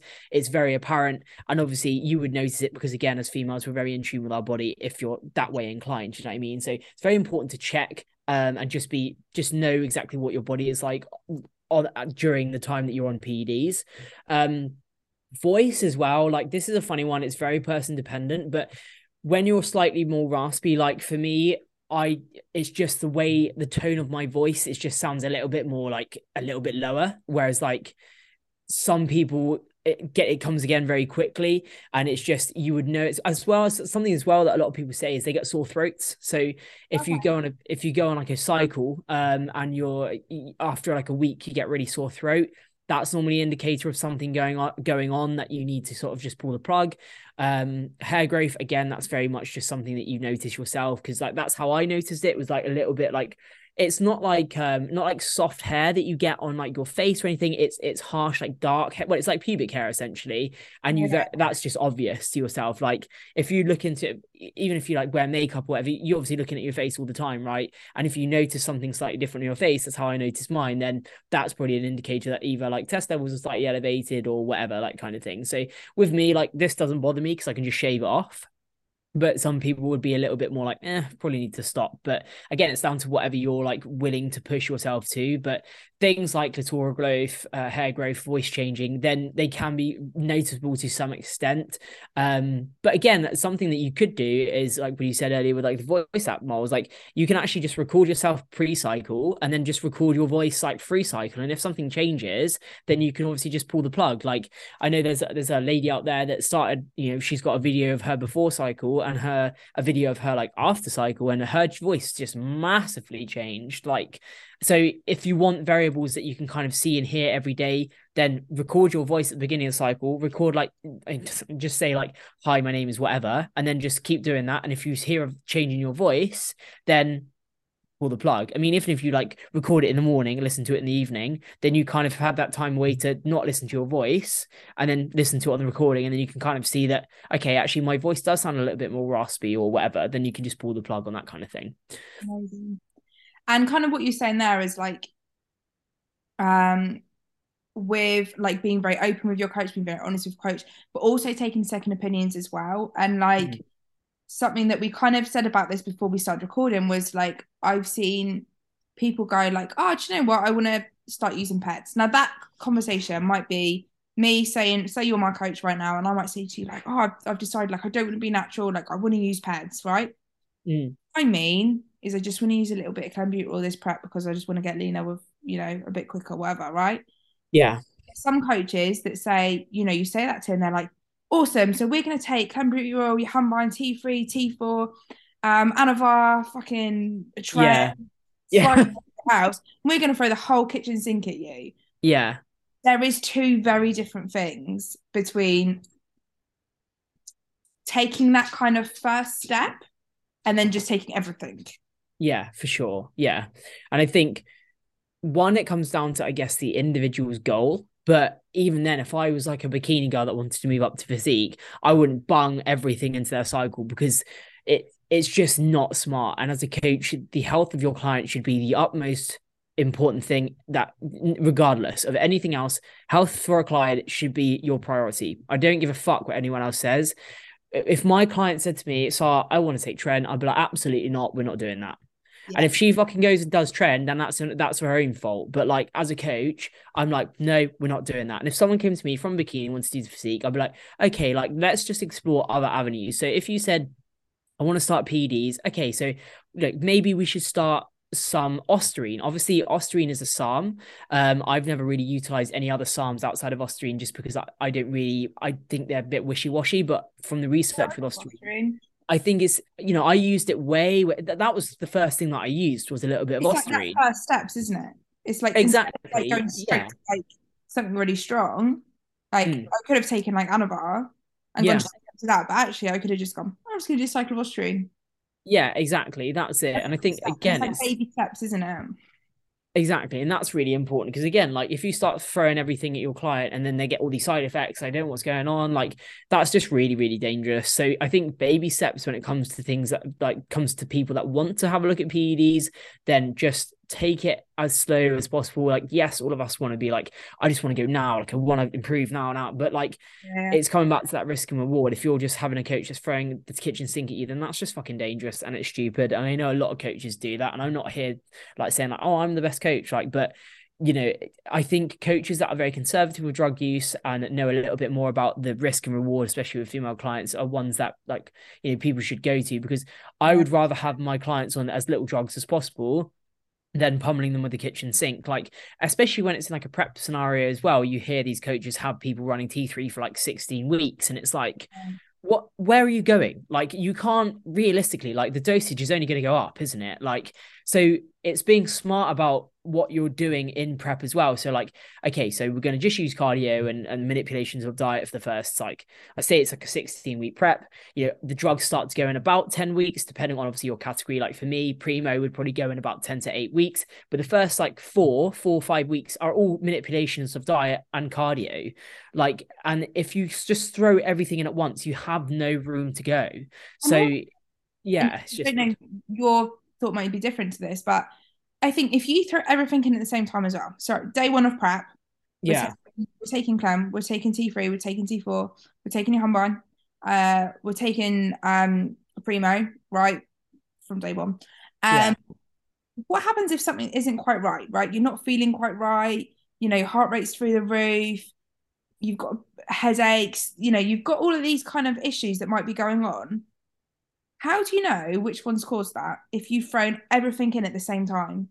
Exactly. Yeah, you can't. It's it, like it's you might react really badly to something. Hmm. Yeah, exactly. That's it. And especially if you're a newbie, like let's go back to that like ped moment where you're someone that wants to just start peds, going into you know, going into unassisted federation, uh, sorry, an assisted federation, and you wanna you wanna just explore every avenue. So you've got a coach now that's throwing the kitchen sink at a client. They are they're unsure as what kind of is giving them what reaction. So okay, you're gonna have to take that out, but then your client is now 10 weeks out. Okay, so that's now a limited time that you can get ready. Now you're rushing prep, and then that whole package is ruined because you had to rush prep because they've had a, a, nasty reaction to a drug that you still don't know what drug that was because you've thrown everything at the kitchen sink. So yeah. it's just it's very much about, you know, like I said, and like you said through this podcast, drugs are there to be utilized as tools at the very least, like last moment. Like it's just just about knowing when to implement them knowing when to manipulate things regarding drugs but manipulating diet and expenditure and cardio whatever is probably the first thing that you should be manipulating in a prep. Like i'm 15 and a half weeks out tomorrow. I don't expect tom to put anything in until at least 12 10 weeks. And we're talking fat burners first which would probably be 12 weeks and then obviously dependent on how i'm looking at the time. And then we'll just go from there. Like a lot of coaches, I think, I mean, everyone is different, but for me, like I have a very brief outline as to how I want my clients' prep to go. But every day is so different on a prep, especially at the back end of it, that you can't create a plan because you just need to manipulate things as you go. So, like, if someone is is lean enough at say 10 weeks, maybe putting in like a like a or say say they're really lean at 12 weeks, we could put a fat burner in. But if they're making good headway without one, let's just keep it out. There's no need to use it, you know? I think like if then they they start to stall, and you know when you you get to that point in prep, and every time they check in and their weight is just exactly the same, you're like, yeah, do some food. Yeah, still the same. Cool, right? Uh, let's have some more cardio.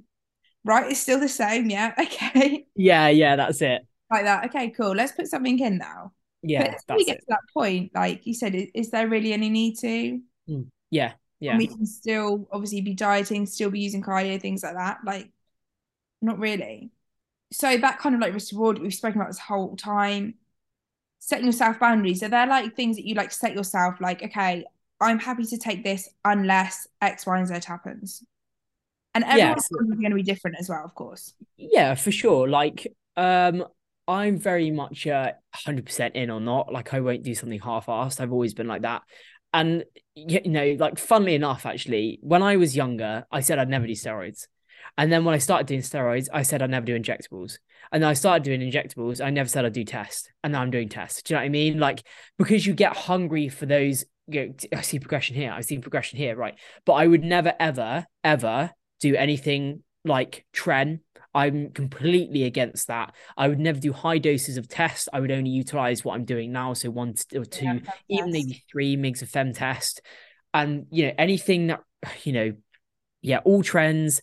Like, I mean, anything really that would a male would use in high doses to be honest. Like like things like Halotestin and stuff like you know i've heard of women using halo in strong women sports and things like that. That's something that i would say well clear of. Um yeah. and yeah like literally i've only ever taken primo NPP winstrol clen t3 t4 and um anavar and that's literally it i think off the top of my head. Yeah pretty much and that's like your boundary that you're willing to set yourself and i guess like the side effects are the same. Um like for some women they might be like oh a bit of hair on my chin like i'm cool with that. Whereas yeah. other women like they'll be like absolutely not. Like i do yeah. yeah like, that's their own personal boundaries and i think setting that sometimes maybe as well like at the beginning i'm just going to move because get the charges. Okay.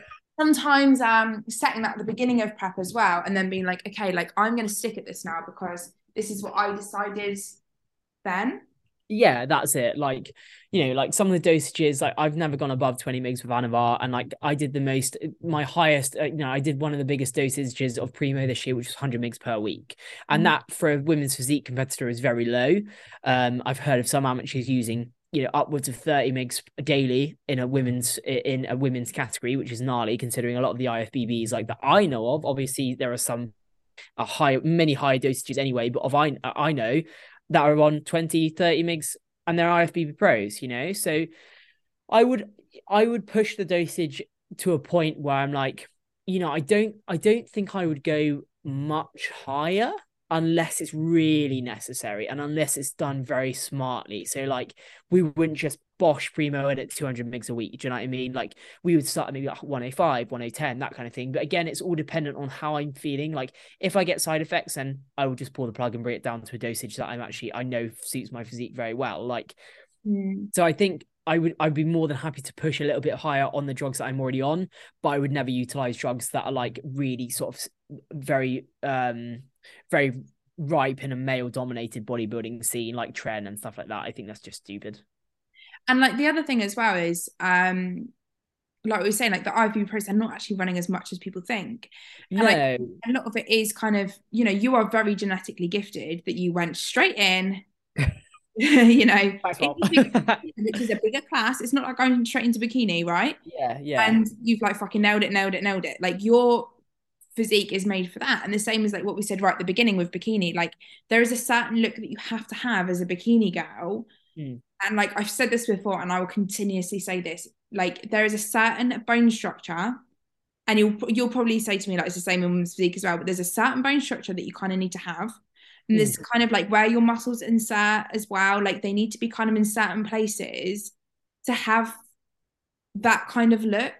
need to be kind of in certain places to have that kind of look. Yeah, for sure. I 100% agree. All the fucking drugs that you want at someone, right? But that is not going to turn them pro. Yeah. Have, and I've seen it on stage, right? There's been people up there and they're really, really muscular. They're really, really shredded, but their physiques are ugly. Yeah, yeah, they that's exactly. Really small waist. They, mm. you know, they might be very blocky in the waist, very kind of round in the stomach. There's kind of like you know short legs and long bodies and all of these. Yeah. And like that's how you're you're made. Yeah, yeah. As much drugs that you want in that person, they're never going to be a pro. Yeah, that's it. And I think very yeah, realistic about it as well.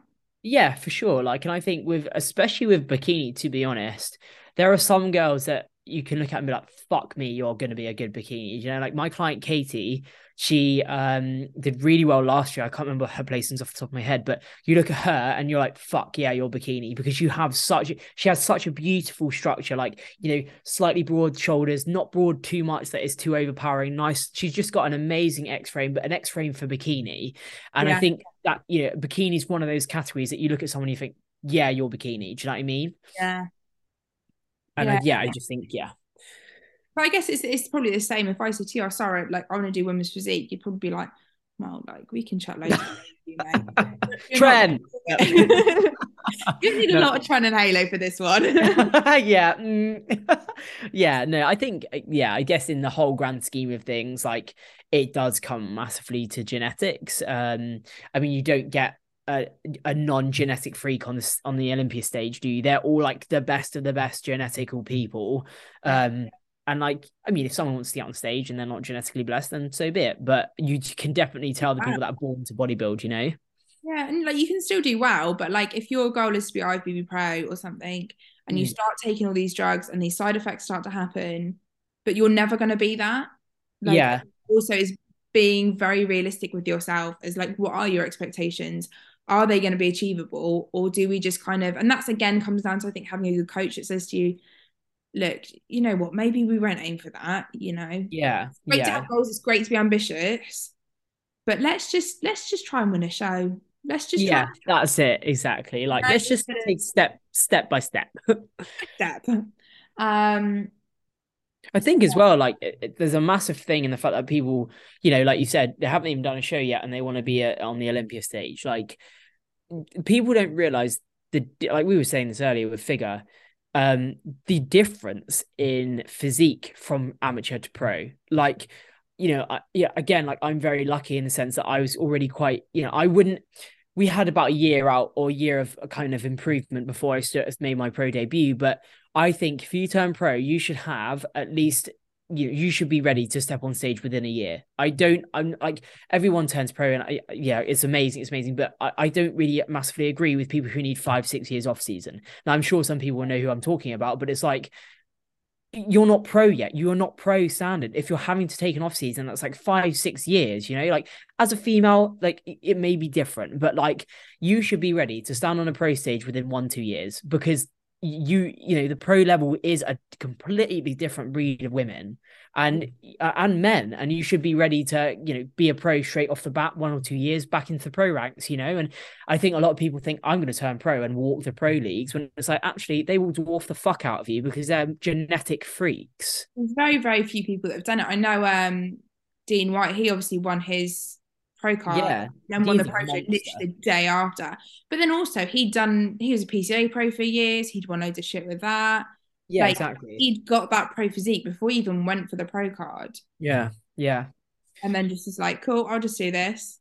Yeah, I mean Dean's a Dean's the nicest man going, but like yeah, and he's like you know it happens. There's like anomalies like like Dean, but like mm. I saw someone post the other day and I thought dude, like you're not even close. Like it's, it's like I said, it's being realistic. Like, and that's not be me being an asshole. It's just me being like, look, like you just need to be realistic. Win an overall first. Like if you're you haven't even won an overall and you're thinking, right, I want to, yeah, I want to be pro next year. All the time. All the yeah, time. That's it. Yeah, exactly, mate. And like I said, it's not being being an asshole, it's me being realistic because I think a lot of people do need to come back down to earth. And I think again, like this is probably a mixture of social media, people looking for gratification, that kind of thing, and getting on stage for the wrong reasons and being like, I can be the next CBum when really a lot of us don't do it for gratification of others. Like, yeah. I don't give a fuck about what people think because I'm doing this for me. Like, women's physique is my goal, it's my purpose. And if you don't like the look, then you can fuck off. Like, but there are other people that are like, I need to get on stage because I want people to like my pictures and see my stage pictures. And then when it then when they realize that prep is actually fucking hard, they're like, I don't want to do it because yeah. they don't love the process. And I say this to so many people, and it's like if you don't love the process, then you're not going to get the most out of it. And like I've been, you know, prep has taught me so much about who I am as a person, how much I can withstand as a person, and how to approach different kind of areas of my life. Like until you're in the deep dark trenches of prep do you actually appreciate having time with partners having time with your family? Like just going out to the cinema and having food with you you really appreciate the little things in life because you had them taken away. And it's like with prep if you don't embrace the hardships that it that it teaches you then you're just going to be pushing it away and it's just going to make prep harder and harder. You're going to hate the process much much more. Like don't get me wrong prep is hard and it it does make or break you. But if you're that person that's just going to embrace every day in prep then you will come out the other side a much much better person like if you're willing to yes obviously like sometimes it does get a little bit out of control when eating disorders are shown and and stuff like that but you're still learning a lot about how much you can take as a person because it's what prep is. T- prep is not easy in any mean of mean or feet, and like I said, I've learned so much about how far I can push myself in a prep situation than I think any other situation I've ever had in my life. And when people think I'm just going to walk on stage and prep, it's like no hard. Like you need to realize there are some people that I would live or die for bodybuilding. Like, and I know that's really like some people might be like, oh, it's so cliche, and so gay, but like no, like if someone said to me, you need to take 150 mgs of primo, it will knock five years off your life, but you'll win the Olympia. And I'd be like, fuck yeah. Like I would do that. And a lot of people would be like, oh, that's really sad. But nah, like I've literally dreamed. I wake up dreaming, I go to bed dreaming of the Olympia. And it's like you have these people that just walk on stage and think they're gonna boss it when they're up against fucking monsters who have done this for years. And it's like, it's not eh, maybe it's like a maybe it's just like a personal thing that I have, but people yeah. just need to be more realistic, realistic with their goals. And it's eh, if you want to get to the Olympia, that is amazing. Let's take it step by step. Get on stage, win an over, win your category, win an overall, then go for a, like a, a regional, then maybe go for like just take the steps instead of being like I'm going to get to the Olympia next year. you know? Um, but yeah, and I also I think when people like that do you ever feel that that kind of takes away from you and what you've done like the hard work that you've put in when people just like yeah i can do that. Like i'm just going to do that next year. Yeah like I, I, I hate to sound like an asshole and I, I really don't mean it to come across like that but like the years i've put in to turning pro and the hardships that I faced turning pro and the decisions that I've made and the family time I've lost through competing. Like we had a, you know, I've spoke to um uh, Rachel Daniels, and she said to me like, you know, like I've lost countless hours with family, with friends, just to chase this Olympia dream. And she said, and I wouldn't fucking change it for the world. And it's like, neither would I, but it's still the principle of losing those hours with people that you know people don't understand that we have i've literally given everything and i will continue to give everything if it kills me you know and it's like these people just walking on stage being like yeah no, no. it's like no no no like you need to get dropped down a peg because you don't understand how much some of us give to this sport. Yeah. And then for people just to think they can walk on stage and be like, I'm the best of the best. No, it, it just doesn't work like that. And I think that's why I'm so respectful to the people that have done it before because I know how fucking shit it is. And again, it's like coming back round to the women's physique is we're not just ladies that take drugs. We're ladies that have to take drugs for multiple years to get to where we need and a category that people don't want to look at. And we still continue to do it because we love the sport and we think it should be promoted. And I think, you know, people just need to realize that if you want to do bodybuilding properly and you really love bodybuilding, then you wouldn't be driven by social media, which I think a lot of people are. And oh, you know, that's me being massively, massively. completely truthful, you know, like yes, like you said about Tone Figure doing it for business reasons, like my trainer Connor got on stage for business reasons, which is absolutely fine. He now knows he doesn't want to do it again because it's grim, and that's completely fine. He's admitted that and stuff like that. And I think there is a time and a place for it. But I mean, yeah, Molly, you're a competitor anyway. Anyway, like I would, that? I'd go and compete, like because I love that. Like I never did it for business reasons. Yeah. Like, the last, you know, um, kind of two seasons I did when I was on stage, it was never for that. Like I worked as a PT in a gym. Like I didn't coach bodybuilders. I didn't do any of that, and it's purely I'd be going up there anyway to compete bikini, and I'll do it an NFM UK show yeah. where I can do two categories. I'll go and do bikini. Hopefully, do all right in that. We'll yeah. see. Yeah. Um, and then I'll go do tone figure just to do a posing routine. Yeah. That's why I say it's for business. It, it is, but it's kind of like just for shits and gigs. Yeah, at the same time. Yeah, for sure. Yeah. And uh-huh. bikini, you can't do routine in bikini. And I'm like, I've always wanted to do routine. yeah, the routines are so much fun. yeah, I choreographed one and um she did it a couple weeks ago. And like, oh, it was so cool because I was like, I've just always watched it and I've always like that bit of me is that creative side. I'm like, oh, I just want to do that because I, I just want to do it myself. yeah. I was yeah. like, I'm gonna do it as well. So I'm like, right, fuck it. Do it. No, roughly what song. Oh yeah. Yeah, I'm do Kings of Leon. Oh nice. Nice. What song? Kings of Leon. No one. No, I've never heard a Kings of Leon song, to be fair. On stage. Yeah, I was gonna say you must have heard of Kings. I must have yeah, yeah, but not uh, not on stage yet. I'm still listening to a few and I'm like, well, maybe that one, maybe that one. But yeah, I'm not 100% sure. But like Kings of Leon is a really cool band. I've never heard it on stage, which is quite cool because do you know what frustrates me? Yeah. When you hear the Viking songs. Oh, I know. Viking, like everyone, every bloke on stage is a fucking Viking. Yeah. Doing everything to their Viking song. I'm like, none of you are Viking. Or it's like Somewhere I Belong by Linkin Park over and over again, or Numb. That's a good one. Everyone uses oh, Numb. Yeah. You're yeah. like this hardcore heavy metalhead guy. Yeah. One or the other. Um, so I think Kings of Leon would be cool. And I think it'd be cool as a woman because I think the women tend to do like these really like I was the fiver, uh, whatever fucking twiddly song. And I'm like, nah, that's not really me. Yeah, yeah, that makes sense. I think that's what I say to a lot of my clients is it's like if you're gonna do a routine, pick a song that's different because like if you're a judge or judging, you don't want to hear fucking Somewhere I Belong by Linkin Park 10 times because they're going to get bored of it. Like, if you come up with a real punchy song, show a little bit of like passion, then it's just going to make the routine. It, it's a show at the end of the day. So pick a song that really resonates with you and then go. That's why I picked Dirty Diana last year because it's like a really sexy song, but really punchy as well. Like, and it's just a nice way to display who I am as a person. Like, I think a lot of people go with what other people have done. I, I say to people, like, don't do that. Like, pick something that represents you. I mean, I know the routine isn't judged, but it's still a display of your physique. So you need to take the time to be able to display your physique in the best way possible. And like after speaking to Leisha about it, I said, like, look, like, is the routine like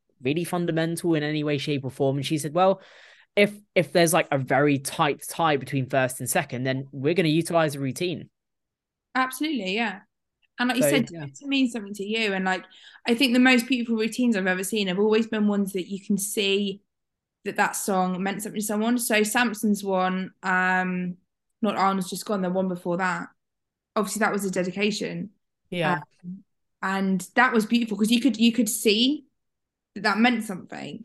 Yeah, like really yeah. meant something. And I was like, yeah, that's beautiful. Like that's really cool. I mean, I wouldn't pick a song like for that because you know I've got no one that I really you know there's a song that resonates kind of like that.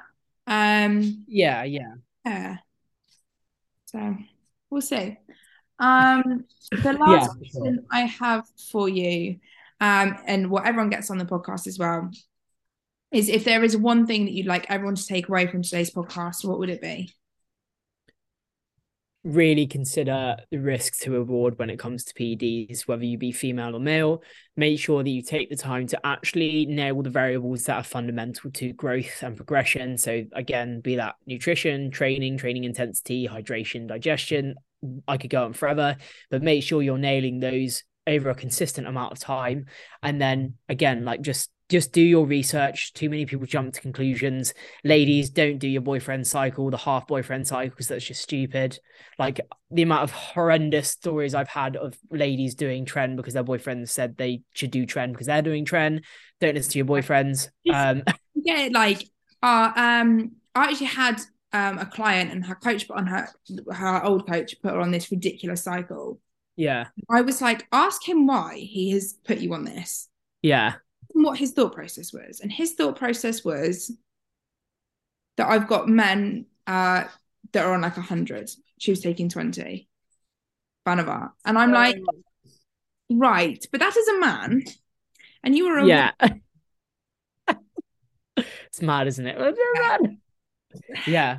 Yeah. So like that's that to me isn't a, isn't a thought process. Like that is ridiculous. Yeah, exactly. Um, so yeah, just do your research exactly like just do your risk to reward, what the risks are, and be open to asking people. Like my DMs are always open to people that want advice and want something, or just even if you're like, I'm unsure of this, like obviously I'm small but mighty 20 on Instagram, so my DMs are always open. I'm sure you're the same, Molly. Like your DMs are always open to people that need advice. Like just utilize people that are willing to give you advice, know the risks, and really nail the variables that are fundamental to progression and growth. Awesome. That's my Just of, yeah. Instagram with you. Is that probably the best place to find you then? Instagram. Yeah, I would say so. Um, I do have an email, but like it's just been all over the top today. Like it, it, type form and then emails. It's just Fine. Yeah. Instagram's fine. yeah. Um, and you obviously have got your own podcast as well with Romana.